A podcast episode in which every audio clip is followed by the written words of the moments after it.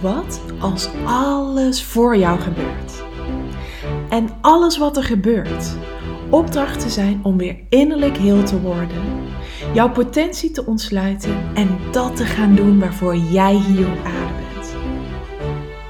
Zodat je in life en business super succesvol, gelukkig en financieel vrij wordt. Dat is de vraag. Wat als alles voor jou gebeurt? En deze podcast geeft jou de antwoorden. Mijn naam is Aniek Gerrits en welkom bij de Aniek Gerrits podcast. Nou, welkom. Vandaag hebben we een hele leuke gast in deze podcast. En misschien vind je het wel leuk, Siska, om uh, jezelf even voor te stellen en wat je eigenlijk ook, uh, ook doet. Ja, nou, dankjewel uh, dat je me hebt uitgenodigd voor ja. de podcast. Heel leuk. Uh, deze vraag had ik natuurlijk aan kunnen zien komen. ja. Um, ja, ik ben Siska um, en ik ben nu sinds 2016 fulltime ondernemer. En ik help andere ondernemers en vooral ondernemers met een dienst, dus bijvoorbeeld coaches, therapeuten, adviseurs, om ook een fijn, succesvol bedrijf op te bouwen dat hen financiële vrijheid en mentale vrijheid geeft. En dat ze, zo, ja, zodat ze echt met rust en plezier en vertrouwen kunnen ondernemen. En ik geloof heel erg dat iedereen iets speciaals en iets bijzonders te geven heeft. Iedereen heeft zijn eigen talenten en combinatie van talenten. En eigenlijk ook iedereen waar, waarmee ik werk heeft echt ook een soort missie of, of een, een positieve intentie met wat hij doet voor de wereld of voor de maatschappij of voor de mensen in, in haar omgeving. En daarom vind ik het ook zo belangrijk dat ze dat ook volledig kunnen doen. En dat ze voluit kunnen geven, maar ook zelf voluit kunnen leven. Want hoe gelukkiger jij bent en hoe, hoe vervuld jij bent als mens, hoe meer jij ook weer kan teruggeven. En uh, ja, dat vind ik het leukste om te doen. Ja. Je kan mij niet blijer maken. Want je heet met je bedrijf ook I Am Groot. Ja. En als je dan kijkt ook, dan help je mensen eigenlijk ook die grootsheid te ontdekken, toch? Ja. ja. En hoe doe je dat? Want ik denk dat best wel wat luisteraars denken van... ik zou mijn eigen grootsheid wel willen ontdekken. Ja, ja. ja. Um, nou ja, die grootsheid ontdek je natuurlijk vooral door dingen te doen. Um, ik denk dat ik ook wel een soort voelspriet heb voor waar die grootsheid zit. Of in ieder geval voor de potentie van iemand. Dus ik, als ik iemand spreek of zie, dan voel ik wel vrij snel van... Oh ja, ik zie daar heel veel mogelijkheden. Of dat vind ik zo gaaf aan jou. Of dat vind ik echt heel bijzonder. Um, maar ik kan het wel zien en dat benoem ik natuurlijk ook wel.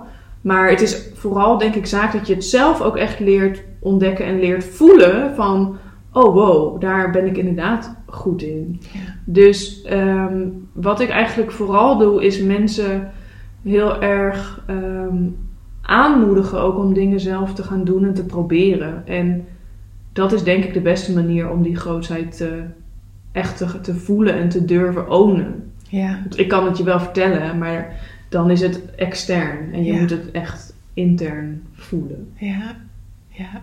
En hoe ben je zelf jouw eigen grootheid gaan omarmen? Gaan omarmen? Gaan uh, leven eigenlijk? Ja. Uh, nou, zou ik een soort korte samenvatting geven van mijn verhaal? Ja. Um, um, ik, uh, ik heb ooit marketing communicatie gestudeerd en toen ben ik daarna gaan werken bij een hele grote retailer. En daar had ik een hele leuke baan, hartstikke leuk team. Maar niet echt, als je het hebt over je grootsheid, daar zat ik niet echt in mijn uh, ideale rol. En dat ging na een aantal jaar ook echt wel een beetje wringen. Van nou, is dit het nou? En misschien dat best wel veel van jouw luisteraars ook dat wel herkennen. Ja. Um, ik was niet doodongelukkig, maar ik dacht wel, ja, is dit het dan? En ga ik voor de rest van mijn leven dan dit, dit doen en me zo voelen? Mm -hmm. Dat ja, voelde wel alsof er nog veel meer in zat. Dat gevoel had ik wel. En nou ja, uh, inmiddels een baan later um, en een uh, burn-out later. Ik raakte overspannen in 2015. Dat was echt het moment dat ik ging nadenken van... hé, hey, ik vond mijn baan, wat ik, toen werkte ik in de learning and development, vond ik heel leuk. Maar ergens klopt het niet. Want je raakt niet zomaar overspannen. En dat had bij mij ook andere oorzaken, dus lag niet alleen aan mijn werk. Maar wat ik toen heel erg leerde wel, was... Ik vind mijn baan heel erg leuk, want daar ontdekte ik mijn enorme liefde en passie voor mensen en hun, hun potentie en hun ontwikkeling. Wat ik natuurlijk nu, waar ik natuurlijk nu ook mee werk.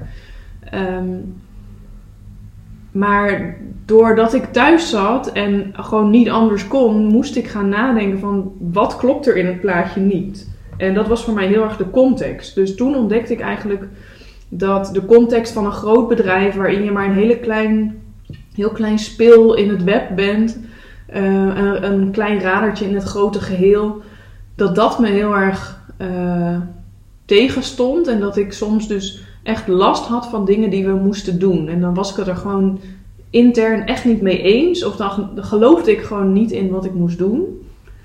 Dus toen kwam eigenlijk voor het eerst het idee van ondernemen op mijn pad of in mijn gedachten op. Ik, ik ben helemaal niet iemand die is groot geworden met het idee: ik ga nooit voor een baas werken of ik wil ondernemer worden.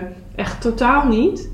Uh, mijn vader is op zijn vijftigste voor zichzelf begonnen, maar toen was ik al lang het huis uit en ik dacht, joh, pap, leuk, moet je doen. Maar verder dacht ik er niet zoveel bij. um, en ik denk in het ondernemen, want een van de redenen uh, waarom ik wilde gaan ondernemen was die vrijheid en de context waarin ik werk zelf kunnen bepalen. Dus hoeveel ik werk, met wie ik werk, waar ik werk, wat ik doe. Dat, dat was voor mij echt een reden om te gaan ondernemen. En in het ondernemerschap zelf heb ik denk ik gewoon heel veel uitgeprobeerd, heel veel gedaan, getest, heel veel gefaald ook. Want ik heb van alles gedaan, van alles geprobeerd en heel veel was ook echt jammerlijk mislukt. Ehm, waardoor ik eigenlijk steeds beter ontdekte van hé, hey, misschien is het iets meer naar links of iets meer naar rechts, waar ik echt uh, helemaal mijn ei in kwijt kan. Dus um, twee jaar geleden, of misschien iets langer geleden, tweeënhalf jaar geleden, ben ik met mijn eerste business coach gaan werken en dat was heel erg fijn. En zij heeft mij ontzettend veel geleerd, maar ik denk vooral op mindset vlak eigenlijk. Um, want inhoudelijk, na dat traject, had ik een bedrijf wat eigenlijk niet helemaal van mij voelde. Dus ik, ik merkte dat ik door dat traject heel erg een soort van formuletje van haar had overgenomen. En dat werkte best wel oké, dat werkte best wel goed. Maar toen ik daaruit kwam, toen dacht ik, hmm, dit, dit voelt niet als een, als een uh, als een jas die mij past, zeg maar. Dus door echt dingen te gaan doen en ook dus te ontdekken dat sommige dingen het niet helemaal waren, kwam ik eigenlijk steeds dichterbij wat het dan wel was. Want toen ging ik me afvragen van, hé, hey, wat klopt er dan nog niet helemaal? Of wat mis ik dan hierin?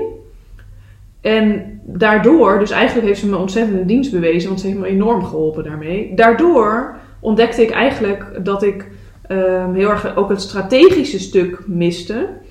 Uh, wat ik heel leuk vind ook om met ondernemers ook dat stuk te pakken.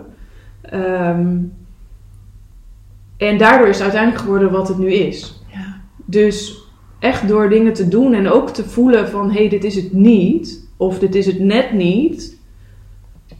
Uh, kwam ik er eigenlijk steeds meer in de buurt. En dat is het leuke vind ik van ondernemen. Dat je gewoon zelf elke keer die keuzes weer kan maken. Van nee, ik ga toch meer iets meer naar links. Ik ga toch iets meer naar rechts. Um, en nou ja, mensen die mij kennen of die mij misschien al heel lang volgen, hebben al die, die bewegingen van links naar rechts ook gezien. En uiteindelijk kom je dan op de plek waar je wil zijn. Gewoon door te doen. En uh, denk ook misschien niet te veel bang te zijn op van ik kan het niet weer veranderen. Of ik kan nu niet weer het een beetje aanpassen. Of wat zullen andere mensen wel niet denken. Dat, dat is het proces en dat, dat mag er echt bij horen. Precies. Precies. Ja, want dat is ook mooi, want ik ehm, heel vaak zeg ik ook tegen mijn deelnemers van wat, wat als alles voor je gebeurt. Hè? Dus ook inderdaad, wat als jij, als die coach, als je dat gewoon nodig had om inderdaad te realiseren van, oh, ik ga mijn bedrijf anders insteken of ik ga een ander pad kiezen. En wat je net ook zei, hè, van er is ook niet zoiets als een, een eindbestemming. Ehm, we leren op ons pad terwijl we inderdaad dingen doen. En terwijl ik net het interview met jou had voor mijn eh, promotieonderzoek, zei je ook van ja, jij werkt ook leeft ook met de wet uh, van aantrekking. Maar die actiecomponent, die is wel echt super belangrijk. Ja, ja. Dus als je het hebt over dat testen en tweaken om erachter te komen wat echt bij jou past, dan betekent dat dus wel dus inderdaad actie ondernemen. En dus ook als je vastzit in een baan of als je vastzit in een onderneming waar je niet gelukkig van wordt, dat je dan dus durft te gaan testen en tweaken zonder dat je het gevoel hebt dat er een eindbestemming is, maar gewoon gaan ontdekken wat ja. bij jou past of bij jou hoort. Ja, en het is echt zo'n cheesy ding, maar er zit natuurlijk niet voor niks het woord action in Law of Attraction. Ja. Uh, dat hoor je wel vaker, maar dat is voor mij echt zo. Ja. En de Law of Attraction gaat voor mij ook heel erg om voelen en om echt ja, bij je onderbuikgevoel, bij je intuïtie in te tappen uh, en te voelen: hé, hey, um, wat voel ik überhaupt? En vaak voel je wel dat iets nog niet helemaal klopt. Dus dat had ik toen in mijn business ook heel erg van. Het klopt nog niet helemaal, maar waar zit het hem dan in? Mhm. Maar dat soort ervaring heb je juist nodig om je steeds dichter naar jouw aligned pad, zeg maar, te brengen. Dus ook die coach, um, ik heb toen bewust niet verlengd bij haar, omdat hè, dat, dat, dat was gewoon niet uh, passend vervolg. Het heeft me 5.500 euro aan geld gekost. Maar uiteindelijk heeft het me heel veel gebracht. Alleen niet wat ik van tevoren had verwacht. En dat is het leuke, vind ik, van de Law of Attraction. Dat vanuit ons hoofd willen we soms um, bepaalde resultaten als we iets doen. Omdat we dan verwachten van, nou ja, als ik dit programma ga doen. Of als ik uh, met die persoon ga samenwerken, dan gebeurt er dit. Ja. Um, ja, je moet al lachen. um, maar uh, dat heeft altijd een, een doel of een functie. Alleen niet per se het doel of functie wat wij van tevoren hebben bedacht vanuit ons hoofd. Of wat, wij, wat we hopen of denken dat dan handig is. Of, of fijn is of goed is. Ja. Dus ook al, ik zei net ook bewust van al die dingen waarin ik heb gefaald. Uh, ik geloof niet echt in falen, dus dat is een beetje een groot woord. Maar al die dingen die ook niet gelukt zijn. Of niet helemaal gelukt zijn zoals ik had gehoopt heeft allemaal weer zijn, zijn functie gehad, waardoor ik weer heel erg ging nadenken en, ook ging voelen van hé, hey, oh, waarom loopt dit dan niet zo goed? Of um, ja, wat, wat klopt er niet? Of, of um, was mijn gevoel ook uh, er wel of niet bij? En waarom dan wel of niet? En ja, dat, dat vind ik het leuke van um, openstaan voor de wet van aantrekking en, en alles wat er op je pad komt. Want het komt er met een reden. Alleen niet per se de reden die wij kunnen bedenken. Nee. nee. En, en dat maakt het leuk en soms ook irritant. Ja. Hè? Want ja, soms wil je ook gewoon heel graag iets of wil je iets snel. Terwijl het universum heeft dan andere plannen. Ja. Um, ja. Maar ja, dat is wel ik denk als je daar een beetje flexibel mee om kunt gaan. En wat het voor, toen jij hier vanmiddag kwam ook heel even over overgave. Als je je uh, ook maar een klein beetje daaraan kunt overgeven, dan um, wordt het leven en het ondernemen een stuk fijner. Omdat je niet zo star vasthoudt in uh, dat het één rechte lijn omhoog moet zijn. En dat je in één rechte lijn succesvol wordt. Want ja het is gewoon een, een weg met heel veel bochten en hobbels en heuvels en nou ja, wat dan ook. Ja. En wat ik altijd ook bij mijn klanten wel ervaar is dat um, we willen eigenlijk altijd heel graag tien stappen vooruit kijken. Dus we willen eigenlijk weten waar het heen gaat. En uh, weten van, oh, als ik dan nu deze stap zet, dan wordt de tweede stap dit. En dan ga ik daarna dat doen. En dan stap 8 is dit. En dan nou, 10 is dan het einddoel. Maar dat kunnen we niet. We kunnen gewoon, het enige wat je kan doen is één stap vooruit kijken. Ja. En die stap zetten. En dan ben je weer op een nieuwe plek en kan je weer het volgende stapje doen. Ja, ja. ja. Heel mooi, want eigenlijk inderdaad, als je kijkt naar het proces van manifesteren, is het ook hè, onze gedachten leiden tot onze gevoelens, wat leidt tot acties en dat leidt tot resultaat. Maar je zei al van soms willen we ons zo vastklampen aan het resultaat Waardoor we dus eigenlijk de weg blokkeren om het daadwerkelijk ook te kunnen ontvangen of het aan te kunnen trekken. Ja. Omdat we niet hè, ehm, het toestaan om het universum zijn werk te laten doen. Want eigenlijk zeg je daarmee van ik wil het zo op dat moment en alleen op die manier. Ja. Terwijl misschien kan het veel mooier, misschien kan het veel groter, misschien kan de timing nog veel beter zijn. En daarom is het zo belangrijk ook dat we de hoe en de wanneer en door wie, dat we dat los durven laten. En dat we juist heel erg focussen op van, oké, wat willen we? En waarom willen we dat? Ja. dus dat je ook zegt van, uh, nou, jij wil heel graag bijvoorbeeld een omzet draaien of je wil heel graag klanten helpen, een x aantal bijvoorbeeld. En waarom wil je dat? Nou, je hebt straks prachtige voorbeelden genoemd, zodat zij ook echt ook weer impact kunnen maken. Dat ze succesvol kunnen worden. Dat ze ervan kunnen leven.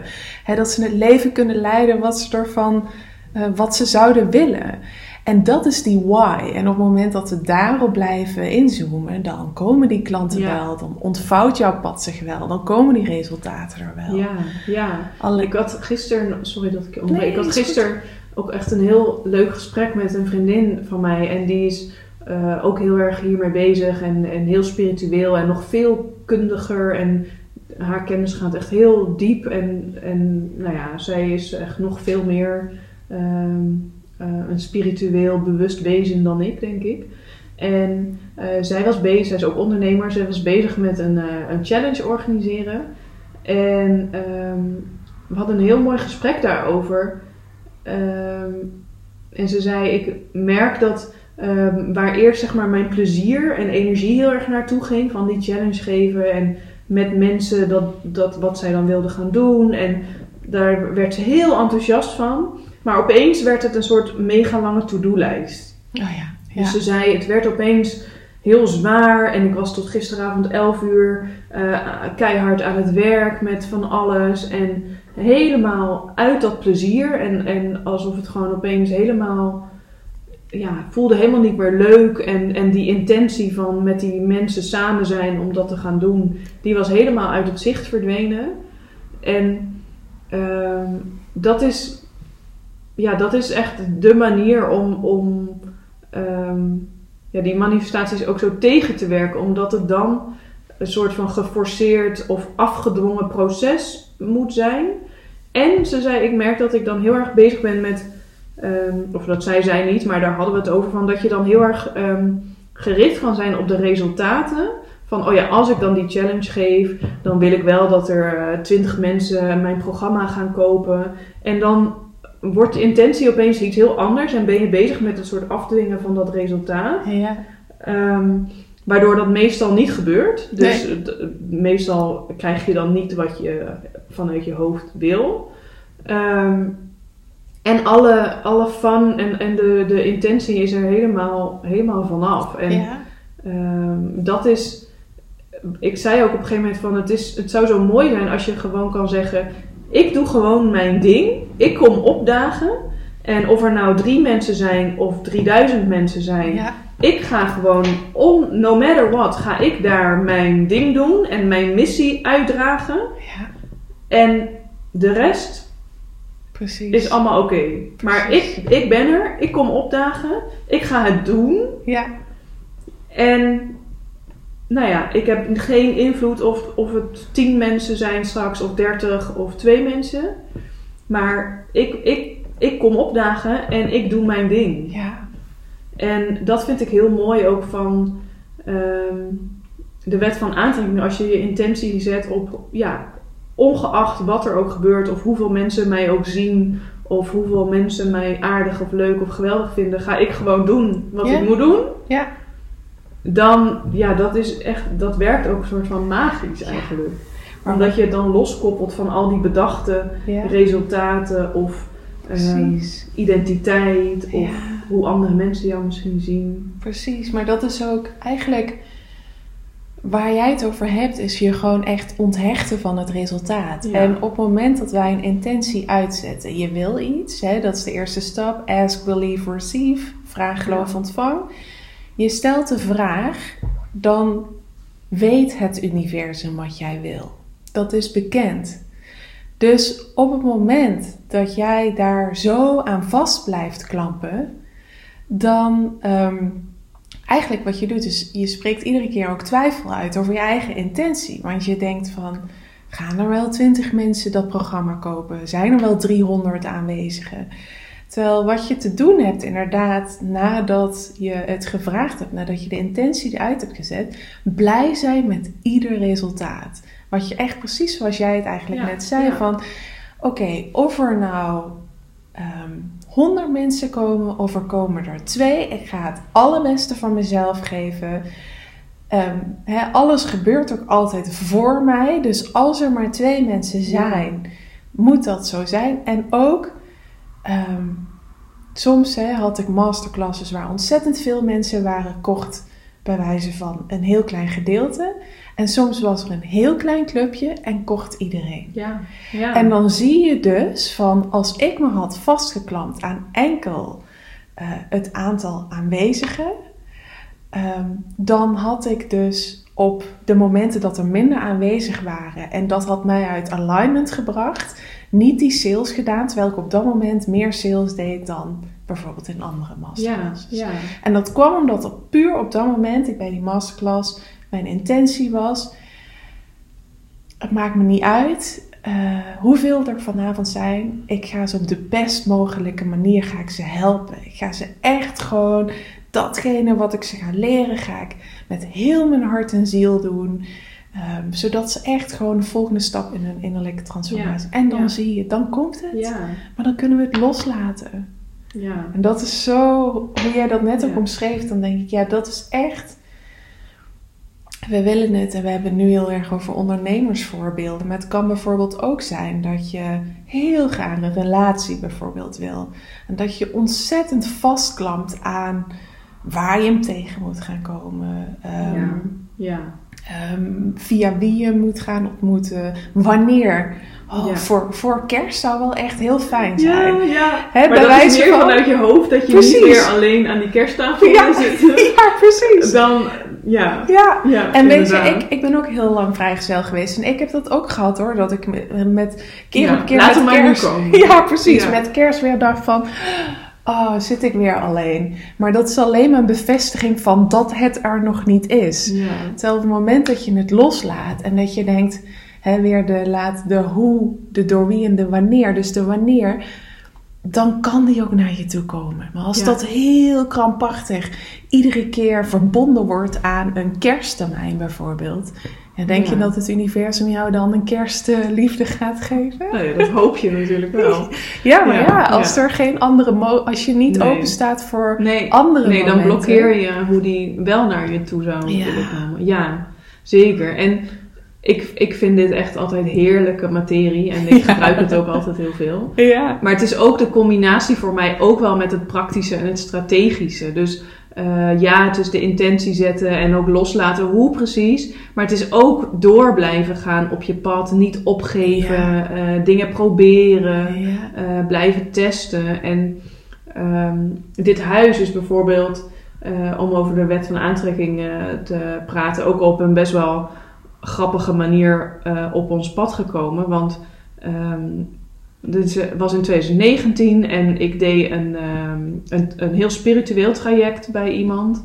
En toen hadden we, ik denk in februari, ja, in februari hadden we een soort van, ja, het is een beetje een soort van, uh, hoe noem je dat ook alweer, voorspellerij of uh, helderziend-achtig. Mhm.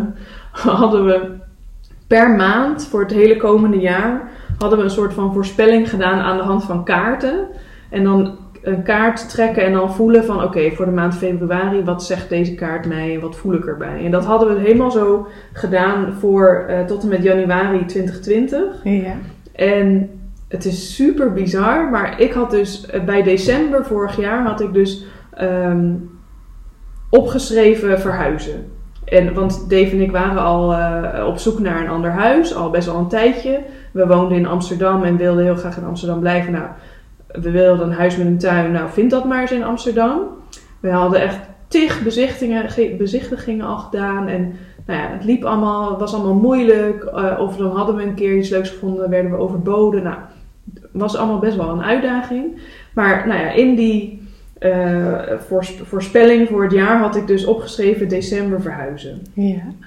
En dat, nou ja, dat had ik dus in mijn, in mijn notitieboekje opgeschreven eigenlijk daarna compleet losgelaten. Ehm, niet per se heel veel aan gedacht. En ehm, toen was het op een gegeven moment augustus van dat jaar. En we hadden echt alweer zoveel bezichtigingen gedaan. En er zat elke keer niks bij. Of dan hadden we een leuk huis. En dan bleek dat de erfpacht echt drie ton was of zo. Nou, dus dan konden we, die, konden we dat huis niet betalen. En het lukte elke keer maar niet. En toen was het augustus en toen waren we allebei best wel een beetje gefrustreerd en geïrriteerd. En toen zei ik, weet je, misschien moeten we het gewoon even loslaten. In september gingen we op vakantie. Dus ik zei, laten we gewoon nu even laten. We gaan toch op vakantie. Dan zien we daarna wel weer. Ehm, niet verder denkend aan dat we in december zouden verhuizen. Want dat had ik echt in mijn boekje opgeschreven, maar niet, was ik niet echt heel erg mee bezig. Kwamen we terug van vakantie, het was inmiddels oktober, stuurde een vriendin van Dave over dit huis waar we nu wonen. Van hey, bij ons in de straat komt een huis uh, te koop, misschien is iets voor jullie. Nou, dus wij, terwijl, dat was terwijl we op vakantie waren. Dus Dave had een afspraak gemaakt met de makelaar, echt de dag nadat we terugkwamen van vakantie. En uh, hij, dat is ook weer zo'n mooie manifestatie. Hij vond het een heel leuk huis, dus hij was in gedachten Um, en trouwens ook op de computer was hij al helemaal zo'n uh, plattegrond aan het tekenen. En al zijn plannen was hij al helemaal aan het uitwerken. We hadden het nog niet eens gezien. De kracht van visualiseren. Ja, ja. daar hoef je bij hem niet mee aan te komen, want hij is er helemaal niet van. Maar hij, stiekem doet hij het wel. Ja. Dus dat vind ik altijd heel grappig. Dan zeg ik, ja, jij kan goed manifesteren, schatje. Ja. En dan denkt hij, waar heb je het over? Ja. Nou, dus hij zag het al helemaal zitten. Toen gingen we dus kijken de dag na de vakantie. Ik vond het een superleuk huis. We hadden meteen een bod gedaan. Um, en we hadden het niet. Iemand had overboden en nou, we waren er echt goed ziek van. En um, toen we hier naartoe gingen om te gaan kijken, toen vroeg ik dus. Ik was iets van Gabby Bernstein aan het lezen en natuurlijk geheel toevallig ging dat ook over een soort huizenjacht van vrienden van haar. En um, ze had het over science vragen. Dus tekens vragen of je op de goede weg bent. En nou ja, met elke teken is het een soort van een, idee, een, ja, een soort van wegwijzer van weet je, het komt, het komt, het komt, het komt eraan. Dus toen dacht ik, oh dat is leuk, dat ga ik ook eens doen. Dus we, we, zaten, we hadden toen even tijdelijk geen auto, dus we gingen in de metro gingen we hier naartoe. En ik zei, oké, laat me een witte vlinder zien als dit ons huis is. Nou, echt binnen een minuut gewoon fladderde er zo'n vlinder voorbij. En toen dacht ik, nou, zie ik dat nou goed? Dus toen zei ik, nou, laat me er nog één zien als ik het goed heb gezien. Nou, Helemaal even later weer een witte vlinder. En toen dacht ik, oh, oké. Nou, dus ik ging vol vertrouwen naar die uh, afspraak om te kijken. We vonden het dus een leuk huis. Nou, toen werden we dus overboden, kregen we niet dat huis. Toen waren we een weekendje weg, die week daarna. En Dave was nog steeds zo aan het balen van dat huis dat we het niet hadden. En we hadden meer moeten bieden, want we zaten nog niet helemaal aan onze max. Uh, we hadden meer moeten bieden en, uh, en balen. En toen hadden we echt out of the blue, we zaten ergens te lunchen. En toen zei ik, nou ja, we kunnen toch gewoon nog een bod doen. Uh, ook al, we hebben het niet. Het ergste wat er kan gebeuren is dat de makelaar zegt, wat zijn jullie stomme mensen, want uh, zo werkt het niet. Maar ja, we hebben niks te verliezen. En we kunnen nog een bod doen. En een mega inspired action. Want je zegt, het kwam out of the blue. Het kwam echt out of the blue. Ja. We waren aan het lunchen en we hadden het weer over dat huis. Dat huis bleef gewoon maar ja. bij ons. Um, en vooral Dave, die was er echt best wel een beetje ziek van. dus toen zei Dave, ja, oh ja, ja, laten we eens opzoeken of dat juridisch gezien mag überhaupt. Nou, daar zijn geen regels voor. Ik wil niemand nu op slecht idee brengen hoor. want ik ben er ook niet per se heel trots op, omdat ik het heel erg lullig vond voor die andere mensen. Maar ik had ook die tekens gekregen dat dit ons huis was. Dus toen dacht ik, ja, nou ja, we kunnen het proberen en dan zien we wel. Ja. Nou, uh, allemaal gedoe en spannende dagen. En uiteindelijk werd ons bod dus geaccepteerd. En werd het ons huis. En um, wanneer gingen we verhuizen? 17 december. Wow. Dus dat ging ook allemaal heel snel. Want we hadden dus eind oktober hadden we dit huis. En in december gingen we al verhuizen. En toen ging ik dus later, ik krijg er al helemaal kippenval als ik het vertel. Ging ik dus weer in mijn notitieboekje kijken. En toen dacht ik, nou, dat meen je niet. Dat heb ik gewoon opgeschreven in februari. En het is gewoon nog zo. Oh, nou ja, dan weet je gewoon dat het de bedoeling is. Dus dat was echt zo grappig. Oh, wow. Um, ja, heel, um, heel bizar eigenlijk hoe dat dan is gegaan. Maar ook wel echt omdat we het um, toch ook wel los konden laten dat het per se moest. Want we hadden ook een fijn huis, dus hè, er was niet heel erg mega druk. Nee. Maar toch, als je er zo mee bezig bent en je hebt al 80 huizen bezichtigd, dan wil je wel eens een keer dat er wat bij zit. Ja. Nou ja, en dat gebeurde helemaal geregistreerd, denk ik dan, en georchestreerd. Uh, nou ja, toen zaten we hier vlak voor de kerst in, in ons huis. Wauw, super gaaf. Wel echt heel bizar, want ik heb echt exact hetzelfde met mijn appartement gehad. Oh, lach In die zin van, ehm, in, wanneer was het? December 2015 um, kregen wij te horen, ik woonde met een vriendinnetje hier in Amsterdam, kregen wij te horen dat we uit het appartement moesten. En toen dacht ik, ja, wat ga ik nou doen? En uh, in je eentje, uh, ik was toen nog niet met Arnoud samen, in je eentje iets huren in Amsterdam was zo ontzettend duur. Heb ik nog gedacht, wil ik dan, want ik werkte op dat moment in Zaltbommel, wil ik dan niet bijvoorbeeld in Den Bosch of Utrecht gaan wonen? Ik dacht, nee, het is echt Amsterdam. En um, toen dacht ik, nou ja, misschien moet ik dan gewoon iets in mijn eentje gaan kopen. Maar ja, in je eentje kopen, dat is ook een uitdaging in Amsterdam. En ik weet nog dat ik ging kijken. Op een gegeven moment kreeg ik door: oké, hoeveel kan ik dan uh, uh, lenen? Uh, wat kan ik een beetje aan rechtprijs gaan zoeken? En de, e, het eerste appartement was 30 vierkante meter waar ik binnenkwam. Dacht ik, mijn god, nee, dit, dit, is, dit is echt te klein. En toen kwam er een buitenkantje. Dat was 42 vierkante meter. Uh, maar hele slimme indeling ook. Want daar kan het soms ook nog wel echt uh, het verschil maken. En, maar het was echt een klusproject. Eigenlijk moest werkelijk alles gedaan worden. En het moest zeg maar een muur uitgebroken worden om een beetje optisch ook wat groter te laten lijken.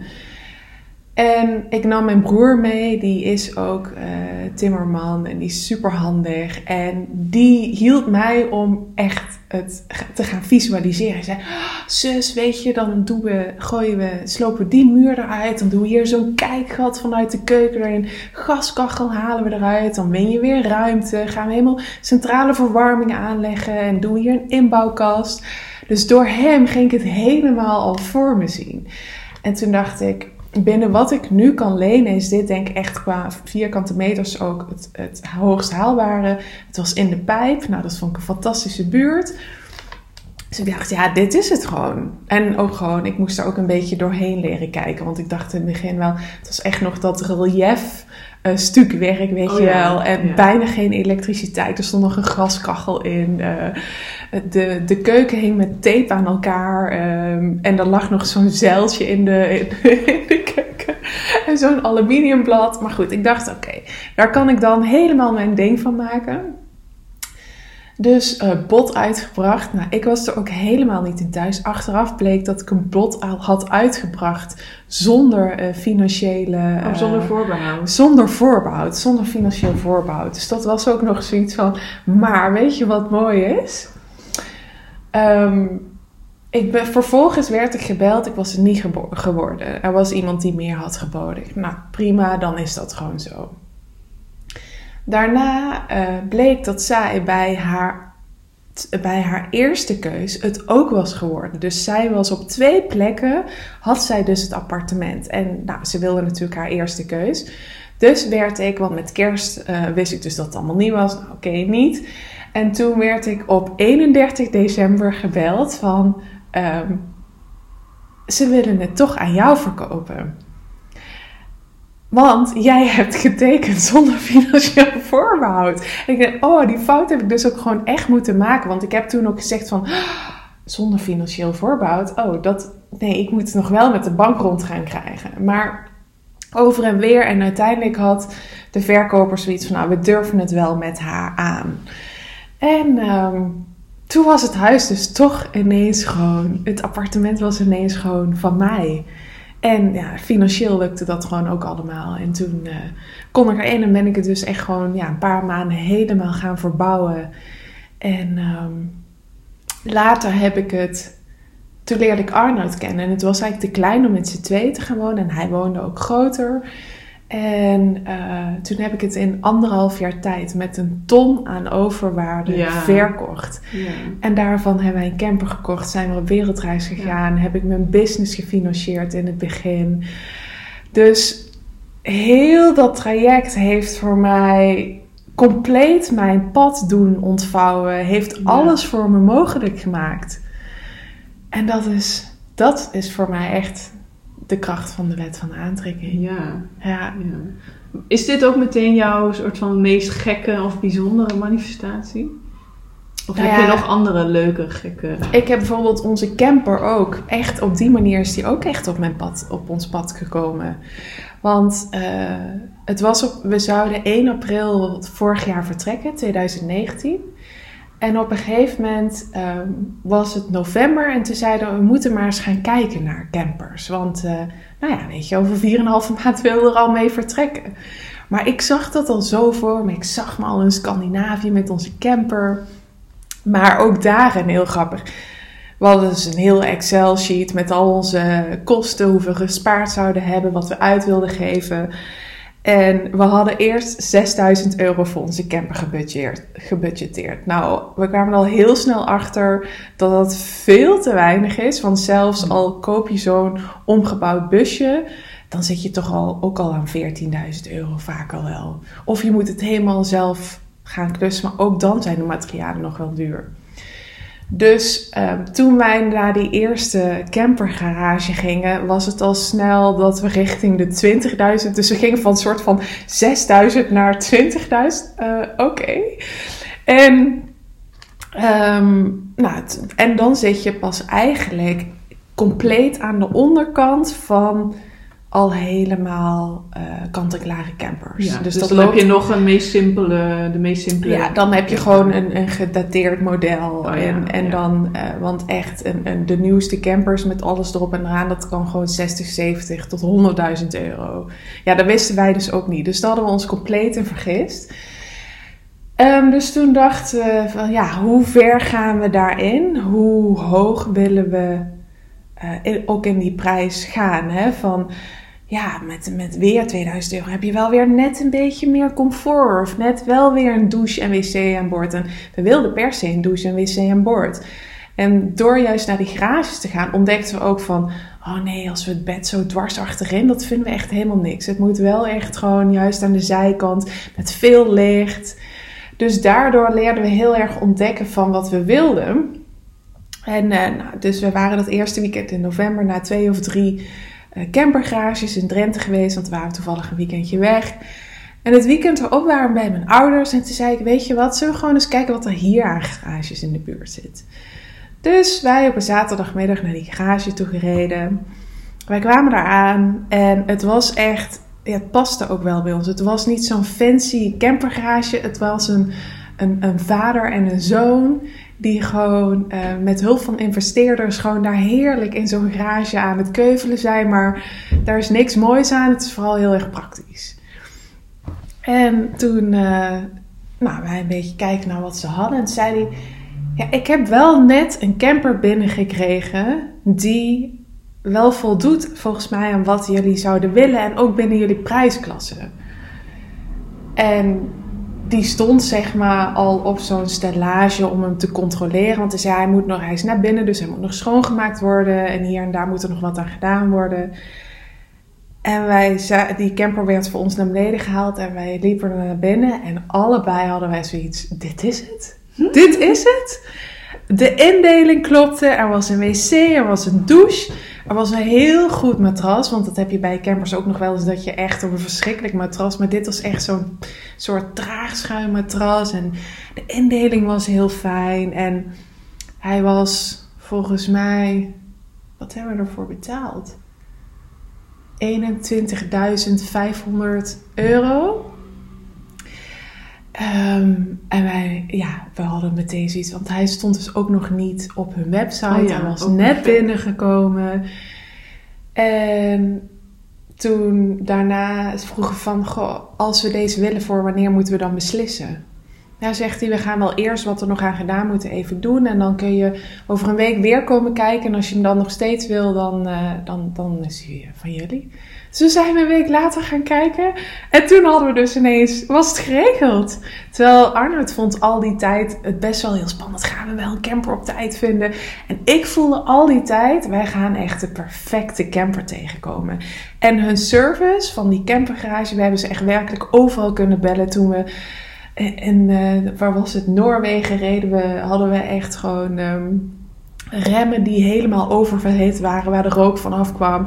Weet je, hij hielp ons meteen. Maar ook nu ook onze APK, laten we daar gewoon altijd doen. Het, het was gewoon, het klopte helemaal. En dat was gewoon, ja, zo magisch. En ook het geloof van, hé, hey, dat wat wij zoeken in een camper kan binnen onze eh, prijsrange. En kan gewoon ook goed zijn en kwalitatief goed. En, en ja, wij hebben echt in die camper, hij heet ook, we hebben hem Collie genoemd van Columbus. We hebben echt gewoon zo'n magische reis gehad. Maar we zijn elke dag zo dankbaar voor die camper geweest. Het is gewoon echt, het was ons kind. We hebben hem echt zo bijna iedere dag ook wel gewoon bedankt en gecomplimenteerd. En hoe fantastisch die het deed. Hebben er ruim 30.000 kilometer in Europa mee gereden. Ja, cool. En, en ja, we hebben af en toe wel wat gehad, maar dat, dat hoort gewoon ook erbij. Maar verder echt gewoon... Uh... Grappig. Ja. ja. ja. Leuk dat jullie ook zo tegen hem praten, want ik doe dat ook altijd tegen onze auto. Ja! Die heet Kit van uh, Night Rider. Ja. En dat is ook, nou ja, ik had het net al heel even over Dave, ook weer zo'n manifestatie ook van hem. Terwijl hij helemaal niet daar bewust mee bezig is. Maar hij wilde per se een Tesla. En um, uh, dus we hadden, uh, eerst hadden we een andere auto en die was ook hartstikke mooi, hartstikke fijn. Maar hij wilde heel graag een Tesla. Dus hij was echt al maanden op die website aan het kijken. En dan op die website kan je dan de kleur kiezen en het interieur kiezen. En wat voor uitvoering je dan wil, met hoeveel kilometer en bla, weet ik veel. Ik heb niet zo heel veel met auto's, maar hij wel.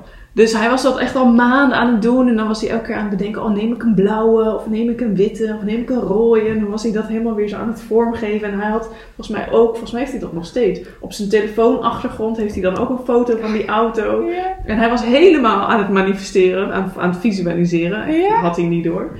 En uh, toen. Uh, uh, hij was heel lang is hij ondernemer geweest. En toen op een gegeven moment had hij, heeft hij besloten: nee, ik ga uh, in lonings, want er kwam een superleuke baan voorbij en het was echt perfect, precies wat hij wilde. En toen mocht hij dus ook een auto kiezen. Dus hij dacht meteen, en had hij, nou hij zou binnen, hij moest eerst een half jaar in dienst zijn en dan werd zijn contract volgens mij verlengd en dan mocht hij een auto. Maar ook daarmee had hij het weer voor elkaar dat hij binnen twee maanden mocht hij een leaseauto uitzoeken. Hij wist natuurlijk precies wat hij wilde, want die Tesla die was dan eindelijk uh, haalbaar en nou, echt, hij heeft gewoon weken heeft hij nog zitten dubben wat voor kleur en wat voor interieur en wat hij nou allemaal wilde. Maar die auto is er gekomen en heel snel. En nou ja, nu uh, is hij dus nog steeds als een kind zo blij met zijn auto. En ik, ik geef hem altijd ook een soort van schouderklopjes op zijn dashboard en zo. Ja, dat deed ik ook. Een beetje aaien. dat is echt zo Maar ja. dat, dat doe ik dus ook altijd. Ja. Oh, maar dat kan ik ook. Ik ging hem een paar weken terug ging ik hem naar de stalling brengen. En toen heb ik echt zo over het stuur van... Collie, heel veel plezier in de stalling. je gaat het hier heel fijn hebben. Maar dat dan kom je straks weer halen. Ja, precies. In april kom je weer halen en dan gaan we weer met je op pad. Maar ik denk dat dat... Dat is natuurlijk ook wel onderdeel. Hè. Ze zeggen altijd van de dingen die je helpen om je verlangen te verwezenlijken is en het visualiseren. Nou, dat zie je in beide verlangens van ons in alles terugkomen.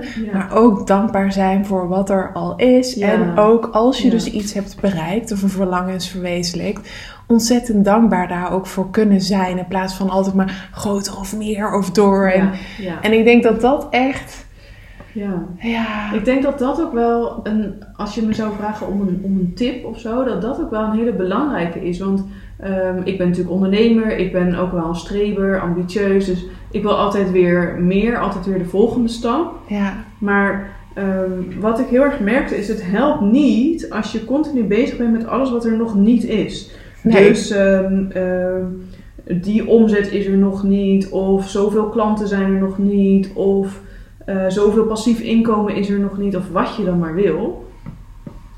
Um, het helpt veel meer om je onder te dompelen in het gevoel van alle overvloed die er al wel is. En daarmee, ze zeggen ook zo mooi hè, van um, wat is, is de, de, de vibe of de vibration van je verlangen. En Ja. dat je zelf zeg maar, op dat niveau Ja. van die vibraties moet gaan zitten om het aan te trekken. Ja. En dat heeft mij zo geholpen om vanuit de, de vibe van overvloed nog meer overvloed aan te trekken. Dus ik ben gewoon letterlijk iedere dag gewoon gaan schrijven van welke overvloed in mijn leven heb ik al. En dat is, nou, ik had het vorige week ook met mijn klanten in een call erover.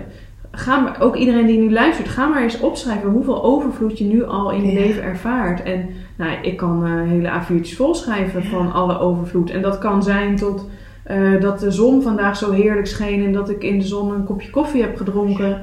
Of dat ik uh, een, de meest geweldige vriend heb die ik me kan wensen. Dat we in een fijn huis wonen. Uh, dat ik een lekker receptje heb, heb ontdekt. Uh, dat ik de meest geweldige klanten heb. Want mijn klanten zijn echt super leuk.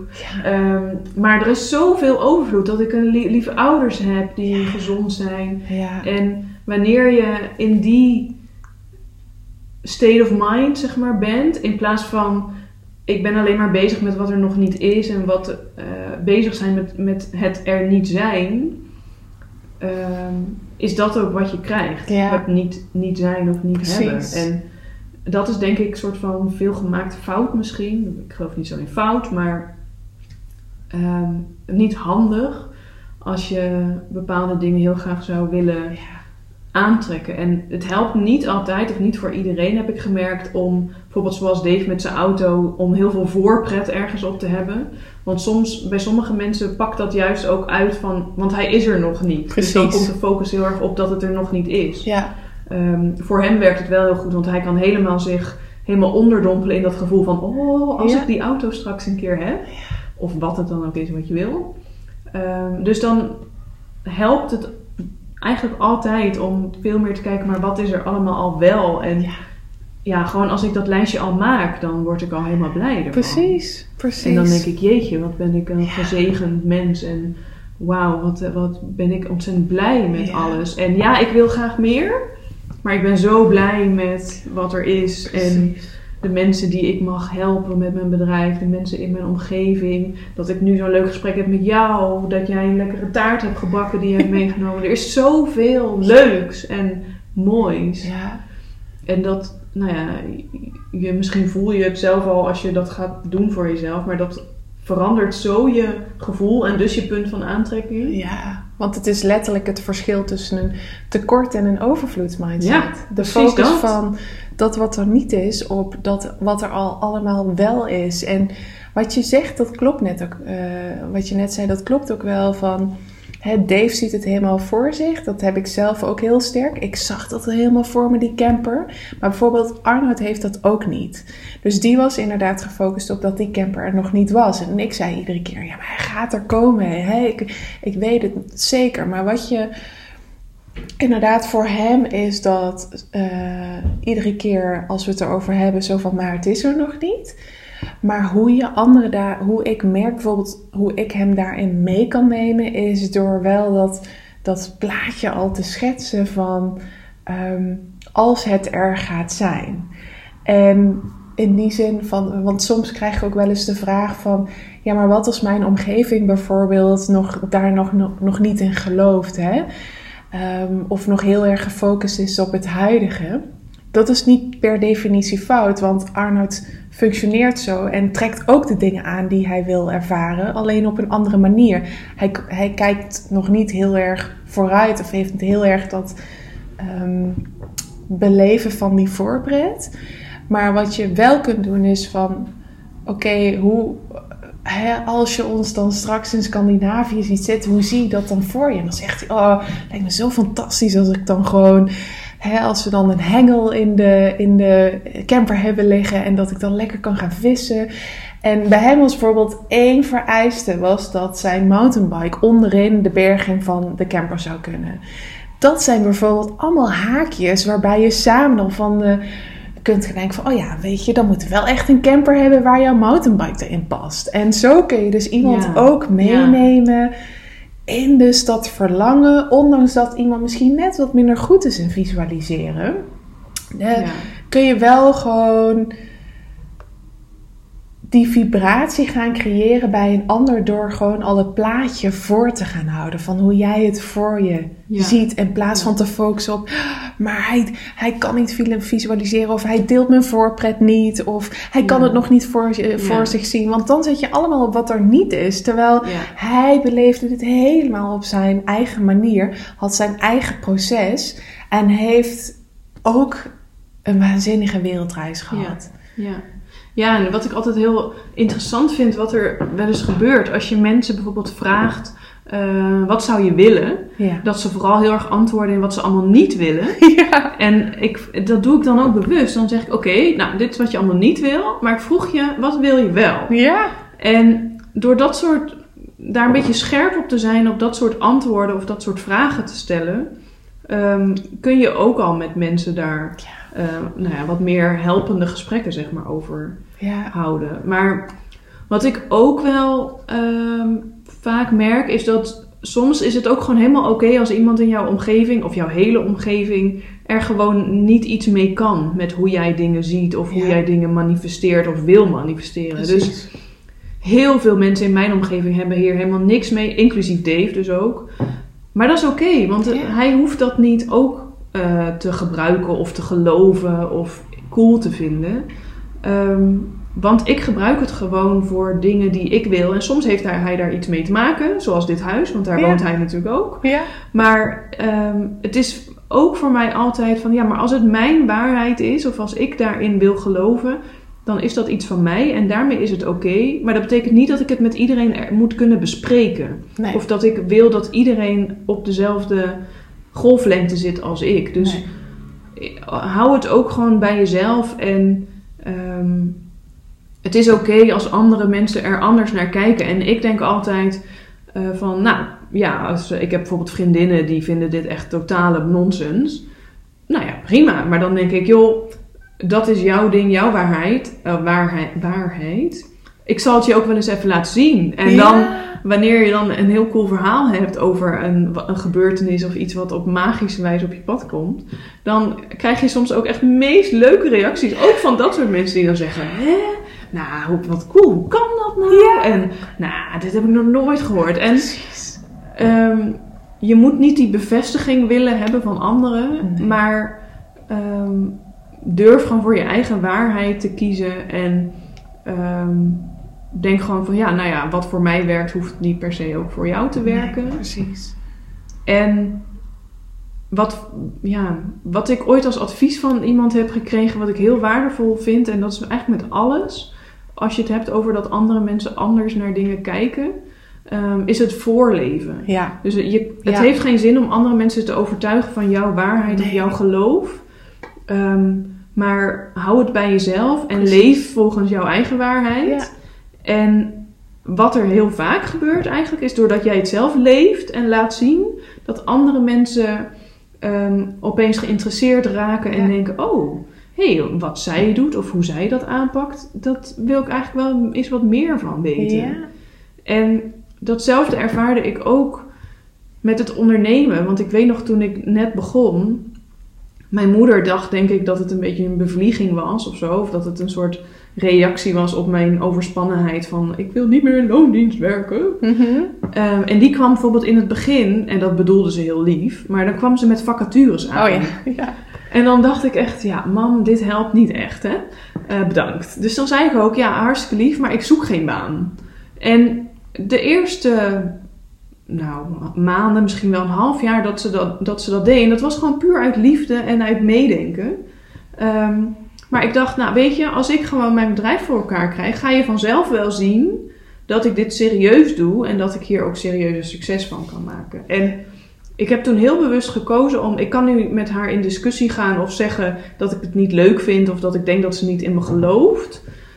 Um, maar ik laat het gewoon bij haar, want het is haar wens voor zekerheid voor mij. Dus het is van vanuit haar beste intenties Precies. wat ze mij gunt. Als, als ouder wil je natuurlijk een soort van veiligheid en zekerheid voor je kind. Ja. Dus ik snap dat ze het doet. Ik vind het niet zo heel leuk, want het geeft me niet heel veel vertrouwen.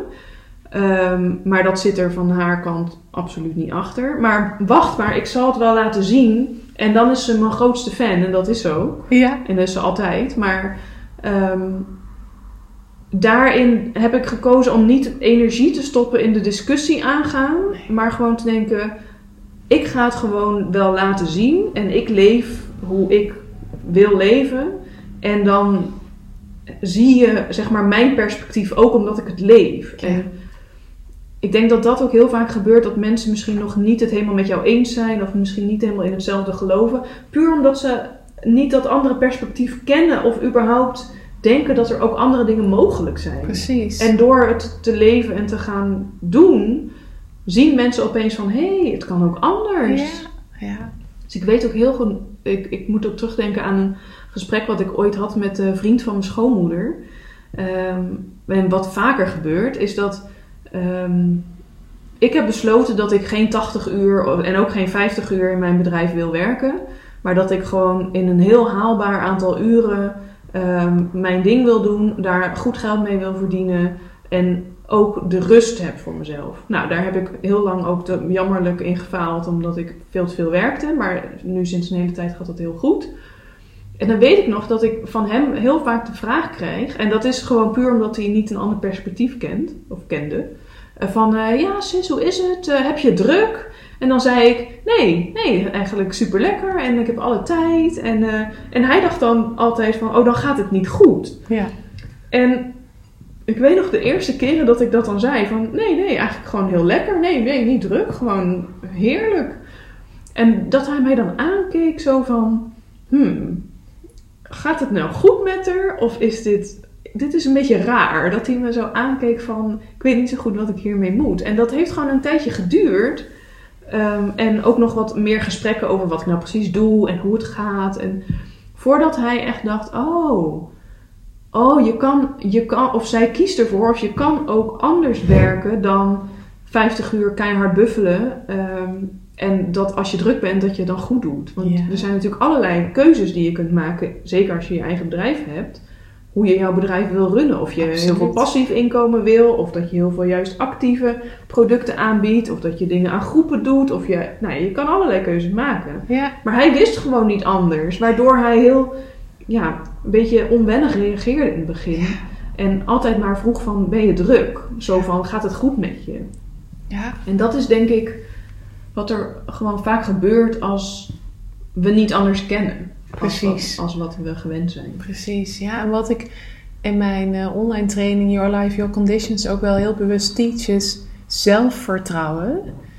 Want op het moment dat jij in jezelf gaat geloven, precies wat jij net ook zegt, dan gaan anderen ook in jou geloven. Ja, helemaal. En dat is ook hè, bijvoorbeeld met dat ik wist dat die camper ging lukken maakte dat Arnoud het ook begon te geloven. En dan inderdaad hoeven wij niet dezelfde uh, voorpret te hebben. Um, hoef ik hem ook nergens van te overtuigen. Want ik wist het van binnen. Ik wist gewoon, dit gaat ons lukken. Maar ik hoefde hem niet datzelfde gevoel te geven, want daarmee zou ik mezelf ook alleen maar uit alignment brengen. Want dan ga ik vanuit het tekort zitten, bijvoorbeeld. Ja. En dat is ook wat ik bij mijn eigen deelnemers soms zie, waarom ze dan bijvoorbeeld nog net niet aantrekken wat ze zouden willen, of nog niet. Dat komt omdat er dan hè, op dat diepere niveau nog iets zit, wat er nog niet helemaal in gelooft dat het ook gaat lukken. Maar op het moment dat jij ergens zo rotsvast erin gelooft, dat is hetzelfde ook. Ik zei altijd, wij gaan op 1 april gaan wij vertrekken. 1 april 2019 vertrekken we, zei Arnold. Nee, we kunnen ook wel een maand later gaan. Kunnen we nog een maand langer sparen? Nee, 1 april vertrekken we. Ik zei, want dan hebben we echt werkelijk op alle bestemmingen de perfecte uh, temperaturen en de perfecte seizoenen. Want dan zouden we echt eind oktober terugkomen. Dan was het in Europa, werd het herfst. Precies in het weekend dat het, de klok verzet werd, vlogen wij nog naar Azië voor drie maanden te backpacken. Oh, ja, Toen gingen we daar de Mount Everest Basecamp doen. Daar hadden we het op één na beste seizoen om het te doen. En een maand later was er zoveel sneeuw dat het al niet meer kon. Dus echt met alles was het gewoon. Het klopte helemaal. En we vertrokken op 1 april. Maar dat was gewoon. Soms wordt er ook gezegd: ja, je moet je niet zo vastpinnen op een datum of op een eindresultaat. Dat mag wel, mits jij 100% gelooft dat dat je ook gaat lukken. En dat was voor mij er was geen no-go. Er was niet ergens in mijn systeem ook maar iets wat zei... Nou, misschien 5 april. Precies, nee. Het was gewoon 1 april gaan wij vertrekken. En wij vertrokken 1 april. Ja. En dat is gewoon echt, en inderdaad... dat is gewoon rotsvast geloof en een super duidelijke intentie. Precies, precies. Ja.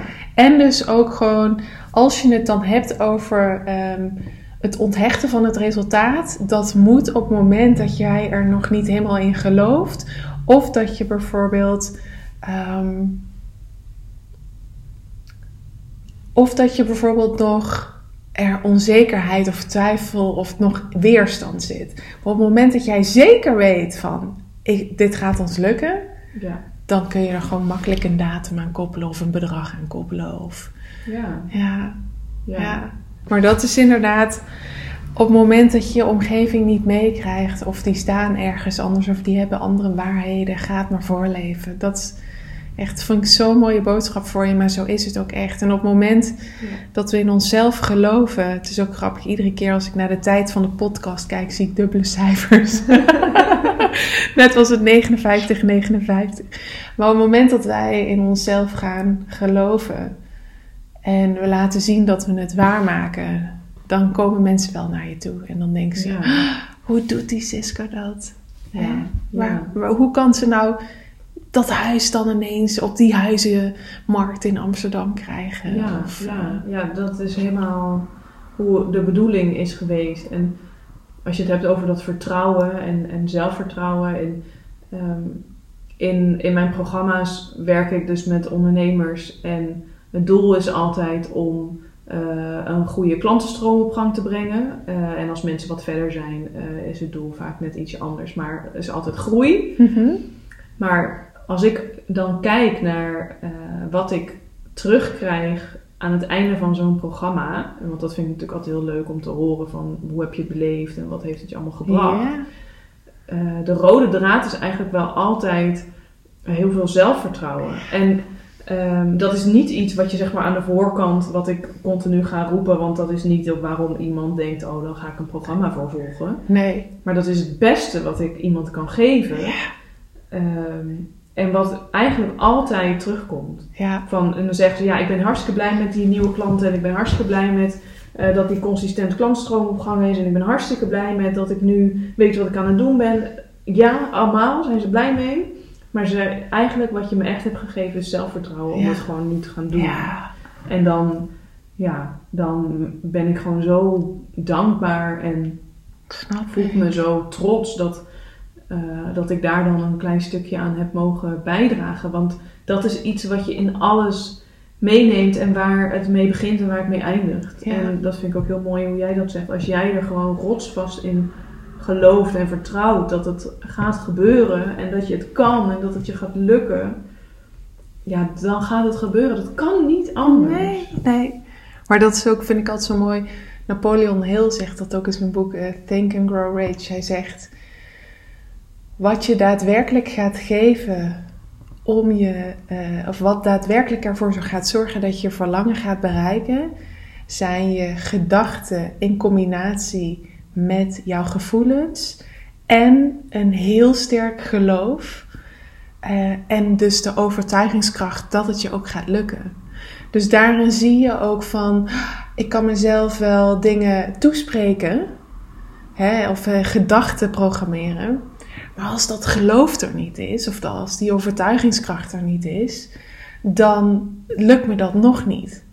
Terwijl wat jij eigenlijk ook bij jouw klanten ziet van hé, hey, wauw, als dat geloof in hunzelf er komt hè, en ze overtuigd raken van hun eigen potentie en van hun bedrijf en hun succes, dan komen die klanten. Ja, En dan zie je dus ook van de grootste opbrengst eigenlijk dan van dat hele proces is dus geloven in jezelf. Ja. En op het moment dat je dat doet, dan kan alles naar je toe komen. Want dan is er niet meer die innerlijke criticus die zegt van het gaat je toch niet lukken of het gebeurt niet of zie je nou wel dat je het niet kan of uh, nee. Ja. ja, en dat vind ik dus het mooie aan coaching, want dat doe jij natuurlijk ook. Um, je hoeft dat niet in je eentje soort van te gaan vinden, dat geloof of dat zelfvertrouwen. Want, want wat jij ook heel mooi zegt van, ja, dat is moeilijk soort van in te programmeren. Uh, ik zou echt willen zeggen, zoek daar ook hulp bij. Dus zoek een soort cheerleader, wie of wat dat is, en in wat voor vorm dan ook. Het kan een coach zijn, maar het kan van alles zijn. Ja. Um, maar denk niet dat dat proces iets is wat je in je eentje moet gaan zitten uitvogelen. Want ik heb zelf ook een coach en ik vind het zo fijn als iemand ook tegen mij zegt van... Wow sis, wat gaat het lekker en wat doe je dat goed en dit gaat helemaal goed komen. Maar ook iemand die zeg maar weet hoe, het, hoe zeg je dat, het klappen van de zweep werkt. Dus die ook gewoon praktisch weet van, oh ja, dit werkt goed. En gewoon omdat iemand anders dat zegt uh, wie ik geloof, denk ik dus van, oh, oh ja, dat werkt dus goed, dus ga ik dat ook doen. En dat verstevigt weer mijn geloof dat wat ik ga doen, dat dat ook gaat werken. Waardoor het ook weer gaat gebeuren. Dus ehm, als je merkt dat je, of je nou ondernemer bent of niet, het maakt niet uit. Maar als je merkt dat je op een bepaald gebied dat geloof nog niet hebt of nog, nog niet helemaal hebt, kijk dan ook van waar zou ik hulp kunnen vragen. En of dat nou een vriendin is die jouw grootste ambassadeur is, of een coach, of ja. wie dan ook. Maar kijk wie je dan zeg maar, daarbij kunt betrekken om jou te helpen. Om ook extern dat zeg maar, steeds aan te blijven wakkeren en aan te blijven moedigen. En iemand die, die dat in jou ziet ook van... Ja, Aniek, je bent zo bijzonder ook. Ga dat doen. En mensen zitten hier op te wachten. En weet je, dat helpt ook zo erg als iemand anders dat soms ook even tegen je zegt. En ja. ik zie heel vaak mensen die vinden dat ze dat allemaal uit zichzelf moeten halen. En ik was daar eerlijk gezegd ook eentje van hoor. Want in het begin van mijn bedrijf dacht ik ook van ik ga het allemaal zelf wel uitvogelen. Maar juist ook dat andere mensen uh, zeggen van oh ja, dit is echt heel goed. Of uh, ja, dit is echt heel waardevol. Of daar ben je heel sterk in. Um, die kijken ook weer op een andere manier naar mij. En dat versterkt ook weer dat geloof. Dat ik denk, oh, hé, hey, zij zien het ook. Ehm, en als zij denken dat het mogelijk is, nou, misschien is het dan ook wel echt mogelijk. Ja. Dus gun jezelf dat ook. Dus of iemand nou bij jou dat geweldige programma gaat doen, of uh, dat je een zus hebt. Mijn zus is bijvoorbeeld echt fantastisch en die is ook ongeveer mijn grootste aanmoediging en die vindt alles wat ik doe helemaal geweldig. Maar dat is gewoon heel fijn om dat af en toe even te horen. Of mijn coach die zegt, oh wat ben je lekker bezig. Ja. ja. En gun jezelf ook dat en wees niet te, te eigenwijs of te streng voor jezelf dat dat iets is wat je allemaal zelf moet doen. En, nee. um, juist ook daar hulp bij vragen kan zo helpen om dat zelfvertrouwen op te bouwen. Ik ben ook echt de grootste cheerleader voor mijn klanten, want dan, ik zie gewoon dan die potentie en dan denk ik gewoon, oh, als je hier iets mee gaat doen, wauw. En dat, dat zeg ik ook en dan als ze iets aan het doen zijn, zeg ik ook, ja, dit is super goed. En als je het nou zo en zo doet, dan is het echt ijzersterk. En dit moet gewoon werken. En dan gaan ze er zelf echt ook in geloven. Ja, en nou ja, dan gaat het opeens lukken. Want het helpt natuurlijk wel als de resultaten van wat je doet helpen in dat geloof. Dus als je, als je tegen jezelf zegt, ja, ik moet nu geloven dat ik het kan. Maar de resultaten blijven altijd uit. Dan gaat dat stemmetje wel een keer zeggen, nou misschien uh, toch niet. Ja, ja. Dus het is ook wel belangrijk dat op een gegeven moment de resultaten ook wel komen. Ja. ja. En dat komt met het geloof en het zelfvertrouwen. Ja, ja. ja. en soms heeft een extern, externe hulpbron, of dat nou een boek is of een persoon, ja. Ehm, daar een hele mooie rol ook in. Ja. Een hele mooie tip om mee af te gaan sluiten. Ja? ja. Nou, dankjewel Siske. We zijn al meer dan een uur aan, oh, het, uh, oh, jee. aan het kletsen. Nou, iedereen die nog steeds luistert, app ons even. Laat ons vooral weten wat je van de podcast vond. Ik heb er zelf onwijs van genoten. Ik ook. Ja. Dat is heel leuk. Ik denk uh, dat we zelf nu helemaal in de hoge vibraties zitten. En uh, ja, inderdaad, weet ons uh, te vinden om vooral te laten weten wat het um, in je los heeft gemaakt. Wat voor inzichten je misschien hebt opgedaan. Deel ook vooral met ons allemaal leuke... Ja, leuke manifestaties. Ja, deel dat. dat vinden, ik merk nu al van, oh, die Tesla en het huis, daar ga ik helemaal op aan. Dus... Um, Doe dat vooral en uh, bedankt voor het luisteren. Tot de volgende keer. Ben je helemaal enthousiast geworden van het verhaal van een van de deelnemers van mijn PhD en smaakt dit naar meer? Op www.debetekenisvollevrouw.nl slash phd, phd vind je het Nederlands en Engelstalige gratis e-book met daarin de 37 succesverhalen van alle deelnemers van mijn onderzoek. Het lezen ervan staat garant voor het maximaal aanwakkeren van je vuur. Dus ga naar deze pagina als jij voelt dat je nog veel meer inspiratie van super succesvolle vrouwelijke ondernemers wil opdoen. Super bedankt voor het luisteren.